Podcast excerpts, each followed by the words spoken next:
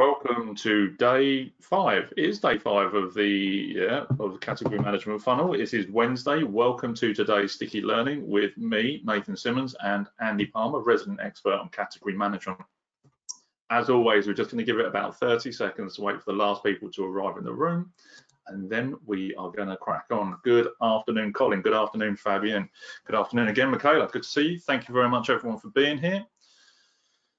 Good afternoon, Gemma, just joining the room we're just going to give it a few more seconds and then we are going to get on with today.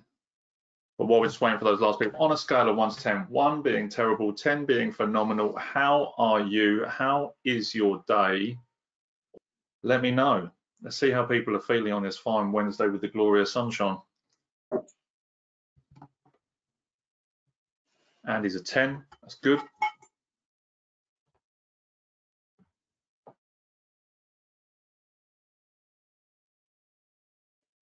We've got an eight coming in from Colin. Thanks very much. Right. I think it's time to get this show started, Mr. Palmer. Welcome to today's Sticky Learning Lunch with me, Nathan Simmons, and Andy Palmer. Idea of these sessions is to help you be the best version of you in the work that you do. Coming from MBM, making business matter, the provider of leadership development and soft skills to the grocery and manufacturing industry. And we couldn't be more pinpoint and more niche when it comes to category management in this space.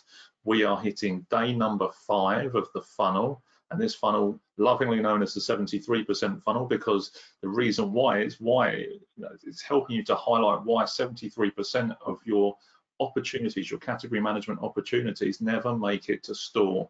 And we've been breaking this down for the last five days, four days, sorry, day five today. Andy, what are we covering today? Today, Nathan, good afternoon. Uh, today we're covering selling those opportunities. So building on everything we've done back end of last week, beginning of this week, got our targets, we understand our shopper, we've got a good handle on the channel that we're uh, presenting to, analysed all our data and we pulled together our very succinct presentation. So today's about making that stuff land with the buyer, the person at head office, that buyer. So we've got a few things to share with you today that hopefully increases or hopefully will increase your chances of success when you've got that opportunity to be out there pushing the recommendations that you're suggesting. So without further ado, um, I want to share one thing straight away with you. Um, oh, about four years ago, the IGD ran a, an industry survey, and part of this capability and partnership survey, it said that too often trust is the single biggest barrier to getting proposals into action.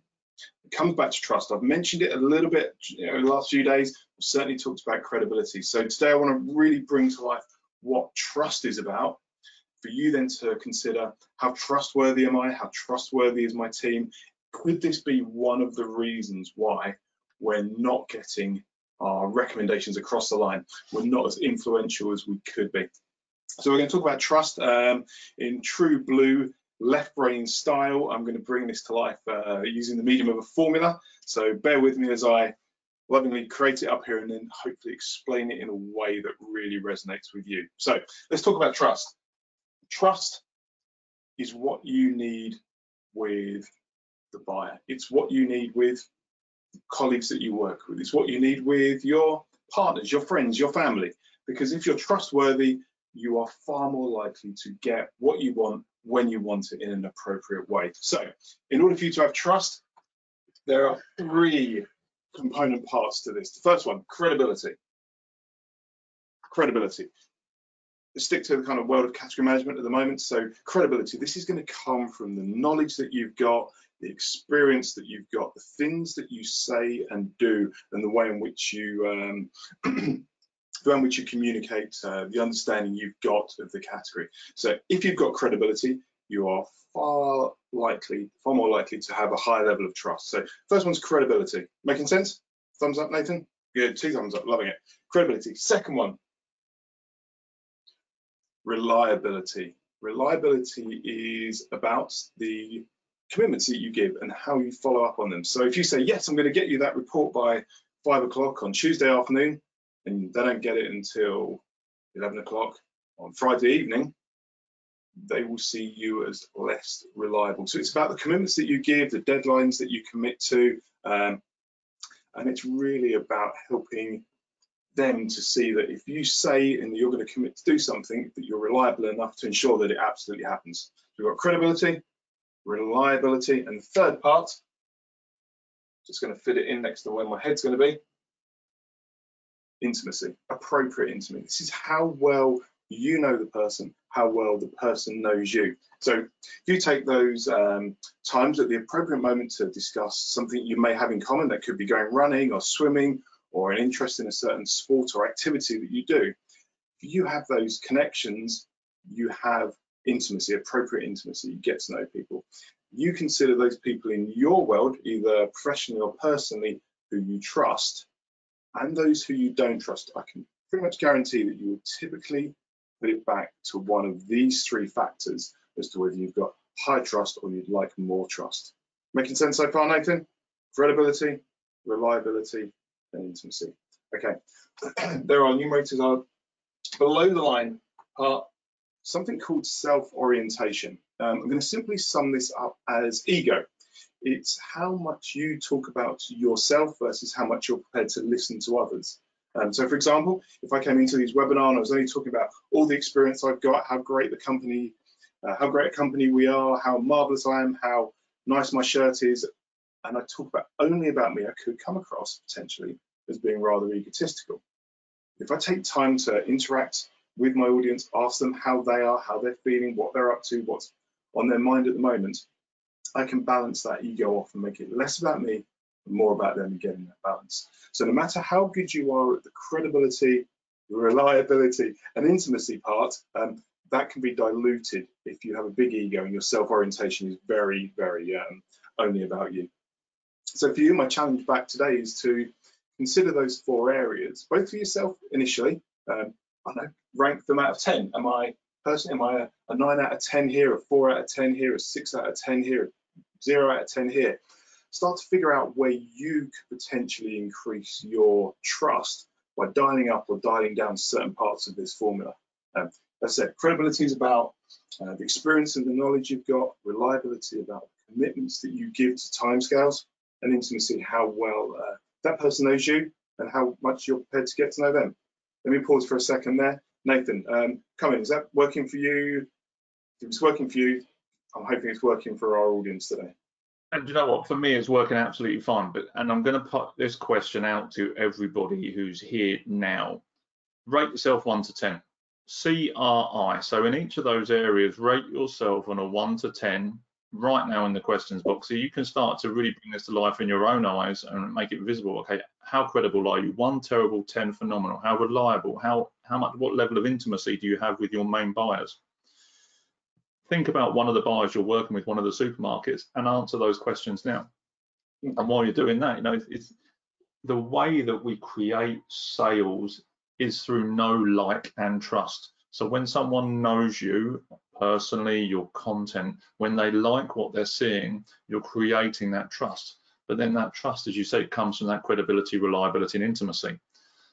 And depending on where you're scoring yourself in each of those three areas, comes out of knowing your supermarket, understanding your shopper, and being able to turn that stuff into opportunities. It works in all three of those, you know, credibility, knowing your shop and knowing your supermarket, reliability, turning that into opportunities to actually uh, hit the mark in those spaces and having the intimacy with the people that you're connecting with to actually go and reflect on those things to make sure it's working and, and working to build each other up, including yourself and the, the buyer them as well. I agree, Nathan. And putting on that um, point I made on uh, back on day one last week when we talked about the pie chart, account managers taking care of slice of the pie, category managers taking care of the whole pie or the whole category. One of the key parts of a category manager's role is to be seen as independent for the category. They're there to grow the category, not just their slice, where the buyer, also the account managers are often just seen for the needs of their own business. Absolutely key. But if that category manager is there coming across as independent, I'm going to grow this category no matter what, and they've got trust, they're on to an absolute win-win um, it's just their recommendations are going to be far higher, far more likely to be taken on board. Uh, they're going to be listened to far more, um, and they start to become the kind of the buyer's best friend, their eyes and ears on the high street, so to speak. there you go. Sorry, I had to mute. So then you mentioned yeah, the, the previous sessions that we've also done. Um, I'm just putting that into the chat box below now. There is a link there that will link you back to the previous session. Also, that link will take you to the future session. So if you haven't registered for tomorrow's, there is the opportunity to get into the for tomorrow's session and also share that back with any other colleagues that may benefit from this. Thanks for reminding me to do that, Andy. No problem. Yeah. Good. So what's next then? What else is going to help us to get more of these opportunities to the supermarket? Okay, so what we typically see that when people are selling or trying to influence or trying to get their uh, recommendations across the line, it comes back to typically one of three things. Either their presentation style is wrong, their relationship's wrong, or their content's wrong. Um, well, I just think that this starts to take care of some of the relationship pieces. The other bit we can look at is then the presentation style. Um, talked about it yesterday. Um, it's those suppliers going in with 120 slides with half an hour or so to bang through it all. They've lovingly created it, millions of charts, tables, and graphs, um, but the buyer's switched off. That's, that's too much to take in. What we're looking then to do is to present in a way that resonates with the audience, whether that's one person or multiple people, um, and in a way that's just going to work for them. So we typically build a presentation how we would like to receive a presentation but yet we've all got very different um, uh, very different styles and we've all got very different ways of thinking and communicating and making decisions. So why I'm not going to get into it too much now, I'm going to introduce something called the HBDI, the Herrmann Brain Dominance Instrument Model. Now we're going to be covering this in a couple of weeks if it's of interest. Uh, there's lots of the psychometric tests out there, Myers-Briggs, Belbin, Insights, there's a whole host. I'm going to use this one today just because it's quick and easy for you guys to understand and hopefully allows you to, again, consider doing your presentations differently and maybe not in your default style, which is how you'd like to receive it. So we got a little bit Blue Peter here. Here's one I prepared earlier. Okay. Two minute overview on the Herrmann Brain Dominance Instrument. It's based um, on the understanding of your brain effectively you've got a left hand and a right hand quadrant, and you've got upper and lower mode, cerebral mode and the limbic mode at the bottom. It's more of a metaphor than a true reflection of our brain. But what it allows us to do is understand our preferences to each of these four quadrants, of which we have them. Nathan yesterday mentioned that I was very, very blue. I deal with facts, figures, I'm very analytical, very mathematical, problem solving comes very naturally. So the blue quadrant's about facts, Whereas, say, the green quadrant, this is quite hard to remember, that's right. The green quadrant is about form. So people with a high preference here um, see stuff in a very chronological order, super organized um, and able to break things down into a structure and want to see the sequence of things. So we've got facts, form, we come around to our red quadrant. This is about feelings. So people here with a high preference have a fantastic ability with communication, huge interpersonal skills, and they've got the finger on the pulse of the team. So they know if people are up or down, feeling happy or sad, and that bothers and that matters to them. They're the people that um, will ask you how your weekend was, as opposed to those people that are coming on a Monday morning and uh, just get stuck in. There's our red people. Our yellow people, um, yellow's about future. They are brilliant ideas, people. Um, holistic, conceptual thinkers um, don't necessarily live in the here and now, but it's far more about the future.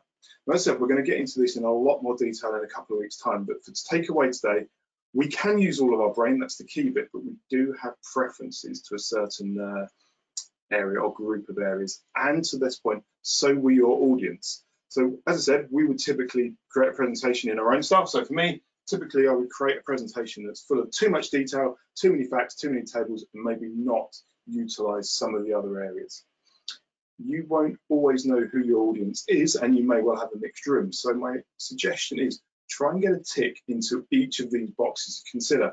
Am I doing stuff in the blue box? Am I doing stuff in the green box? Am I doing stuff in the yellow box? Am I doing stuff in the red box? What does that look like in reality? Break it down. This is about the what. What is this? What's the problem here? They, people want precise facts and detail. This is about the how. So they're going to want to see a presentation that naturally unfolds doesn't jump around too much, and it's a bit like a book. It's got various chapters, a start, a middle, and an end, in which case your presentation's got to unfold like that. These guys also value things like punctuality, structure. I've read people they're going to need to feel enthusiastic about stuff. So if you're presenting and you think your audiences are red, bring it to life. Make sure you're getting that eye contact. Make sure you're getting that backwards and forwards communication. People really want to feel enthusiastic. And to this point, they're going to want to know the who. Who's involved in this? What's the impact going to be? We're only talking about a new product and we're only talking about the product and we're not talking about the impact that product could have on our customers who are missing a big chunk of it. So we've got what, how, who, and then for the, the yellow people in the room, why? What, what's this about? These guys prefer concepts and metaphors and stories to bring things to life. It's why when you attend our learning lunches, some things will resonate with you more than others because that just naturally kind of comes into where you are. So to that point, we may not know who our audience is all the time, but we can at least uh, play the odds and get a tick in each of these boxes. Has my presentation got an appropriate level of facts and is answering the, the what? Um, does my presentation cover the how and unfold in a, a sensible order that people can follow?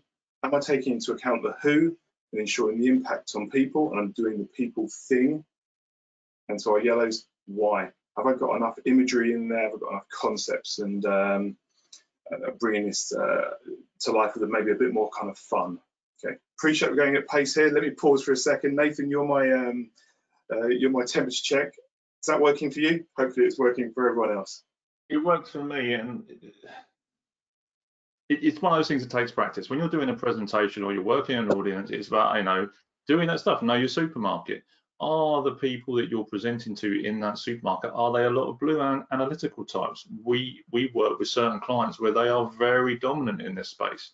Um, then the other side, you might go in there with people that are very kind of results focused and they're very future orientated, but not looking at so just getting a flavor, getting that intimacy level of understanding who your client is, who your audience is.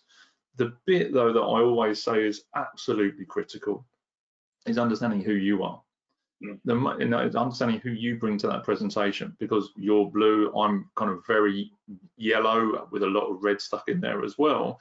But when I go in there, okay, actually, am I coming with too much future? Am I coming with too much emotion? Am I losing the analytical, organized people? So when I understand who I am and what I'm bringing, then I can understand what I'm dialing up and what I'm dialing down in order to hit as many of those um, those hot buttons, as it were, for each of those different groups.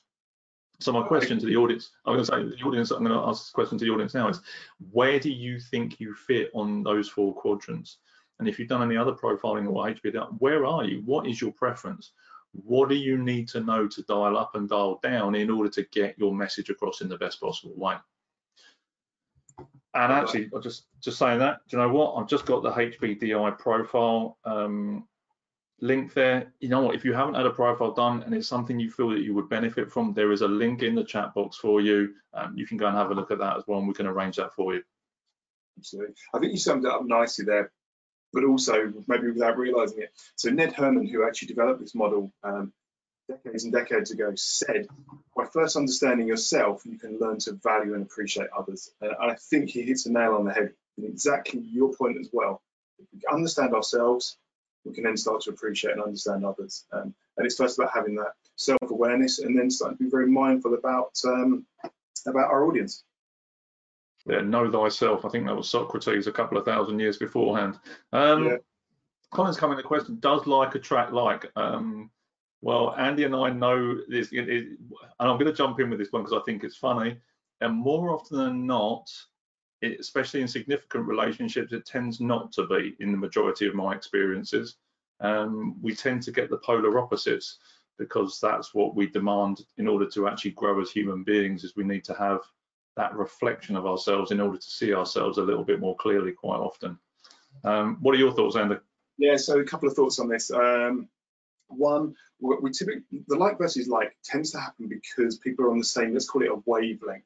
So blue people talking to blue people or red people talking to red people are just on the same wavelength. So communication tends to be quite free flowing because you're coming and looking out um, on the world with a similar pair of eyes. So yes, conversation is free flowing. It can sometimes be a little bit competitive, so blues can try and out blue each other or reds can try and out red each other. But to your point, um, Nathan, as well, um, mention I'm blue, my wife, super red, really red. So all of those kind of cliches of opposites attract and chalk and cheese come into play. Um, when we argue, one going off at a tangent here, but when we argue, I'm arguing with fact and logic in a very calm, non-emotional way. But she's coming from the red quadrant, it's very emotional. So she's screaming and shouting at me, tears coming down her face, frying pan in hand.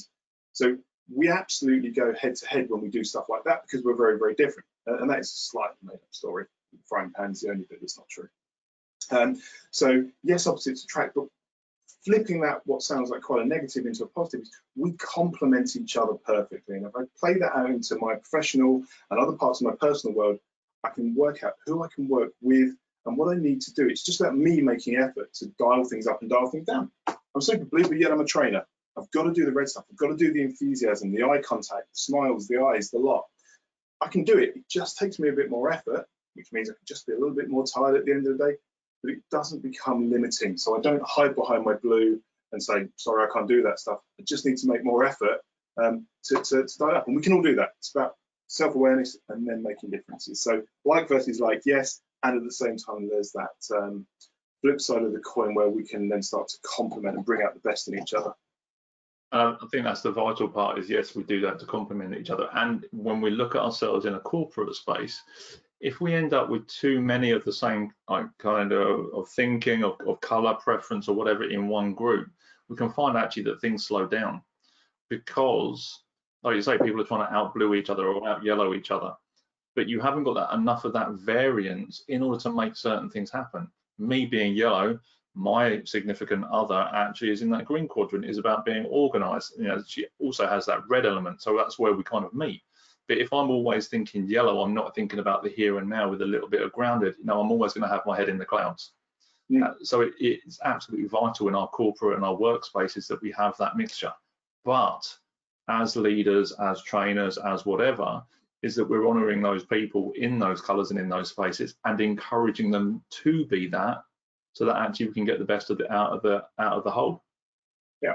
If I cast my mind back 15, 20 years, a brilliant example here. Sainsbury's as a retailer was very, very blue. So they were all about the detail, all about the here and now. And when they were interviewing people for positions at head office or wherever it would be, to Colin's point, like would attract like. So people would be doing interviews with people and going, just like this person, let's get them in. And so they were perpetualizing the problem, making more and more blue people. So they started to lose their way and things started to slow down. And then if you think about the Justin King era, he came in, Sainsbury's direction completely changed. You know, try something new today. That was like, well, that's not at all Sainsbury's. That's quite creative and a bit out there. And he brought that yellow, he brought that different vision, that different way of thinking. And then the whole business kind of started to evolve around that and went in a very, very different direction. So like can attract like, and when, for example, when you're doing job interviews, maybe employ the person that makes you feel most uncomfortable, you think's a little bit different, a little bit weird, because they are going to bring something very different to what maybe you have already within your business. Um, they're not weird. They may see us as weird and vice versa. And that's the whole point around understanding the tolerances that we then need. Because we can do all of this stuff, but yet we will still judge people and we can start to reduce that so much more by just understanding that, you know what, we will look at the world with very different eyes at times and our ethics and our principles and morals can be aligned. You know, our purpose for whatever the business is and how we work can be absolutely aligned. How we go about it, it can absolutely be different. Uh, and you need that variety, you need that eclectic mix to actually win in business. And it's when we get into those cognitive biases, often referred to as the horns and halos effect, when we go into an interview, oh, they're just like me, they must be great. And I've fallen foul to that. And I thought, you know, this guy would be, you know, be amazing. I'm going to recruit him. Why? Because he thinks like I do. He approaches the world like I do. Um, I think I could work with him. I see some challenges. He hasn't ended up working with me. He ended up working with another leader, and that relationship just fell to fell apart within six weeks. And you know, there was huge clashes of personality. You know, but I was sitting there thinking, oh, this person's, you know, I could work with this person. But actually, it's not. You know, when you're recruiting people, it's not. It, it can't be like that you can't go on that bias for yourself because you, are not going to be in that job forever. They're not going to be working with you forever. So we need to get clear on, okay, are the morals and ethics aligned? What's this person bringing and what's their character like to, to make that come to life? Absolutely. I'm mindful of time, uh, Nathan. Where, where, are we at? How yes. long we got? 24 minutes past. So look, we've covered the trust model. We've looked a little bit of the kind of the HBDI concept as well of how we, you know, we get a little bit more self-aware with ourselves when we when we come into that open question to the audience. What questions have you got for Andy right now? Um, and get those in. What else do we need to be thinking about before those questions come in, if any? And if you haven't got any questions, just say no questions, and that gives us a flag that we know we've hit the mark today. Yeah, I think for me, it's about, you know, we're, moving a lot through this funnel at a fast pace. We're skimming the surface on stuff, and I'm hoping it's leaving people hungry to, to want to know more. Um, maybe a little bit frustrated because they, they're desperate for more in the moment. But to take away maybe the trust model, if that was new, to more um, consider how they're putting together their presentations. That's two things in half an hour could be quite powerful. Um, just know that there's a, a, myriad of other things that can be considered, and, and you know what, we'd love to have those conversations with you. Uh, amazing, and we would. One of those things that you know we covered uh, some high level stuff in there, so you know there's there's enough there to get your teeth into. There's also enough there to go down a rabbit hole, and have a look. I've just shared the link for the MBM coaching cards as well. So you can find the category management coaching cards there. So if you're working in category management, if you've got a team of people doing this or account managers that could use some of these skills, there is a pack there for the category management coaching cards. It's five pound for that pack, huge value for what you're going to get out of that. And that helps you to dig in some of the questions that we've covered here today as well. And it doesn't look like I've got any questions coming. Interesting sample for a future session. Signed up. Thank you, Colin. Appreciate it. No questions. Thanks. Good guys. Good food for thought today. You're absolutely welcome. Look, if we can help you, if Andy can help you, if MBM can help you, you saw the maths yesterday, you know, if we can, you know, find those potential millions of pounds in category management opportunities that may be being missed, if we can do this for you, now is the time to have a conversation now is the time to get in contact with the MBM, to get in contact with Andy and see where that conversation goes to support you either creating the opportunity or protecting the ones you've already got. Prime time to make that happen. Andy, thanks very much for today. Really appreciated. What are we covering tomorrow? So what I'm looking at is kind of selling the opportunities is half the problem. The other half of the problem is landing the opportunity. So that's making sure that it hits the stores in a way that it becomes sustainable and there for as long as we want it to. So tomorrow is absolutely about landing those opportunities in store. Um, it starts to draw us to the end of this funnel where we've been successful in our presentations and our sales. Uh, we've now got to make sure those final few yards uh, are equally as successful and we get it out there and sell it. Phenomenal. Look, thanks very much everyone for being here. Really appreciate the time, the engagement and your attention uh, to this content. Andy, thanks very much for today, and we'll see everybody tomorrow. Thanks very much. Have a great day, everyone.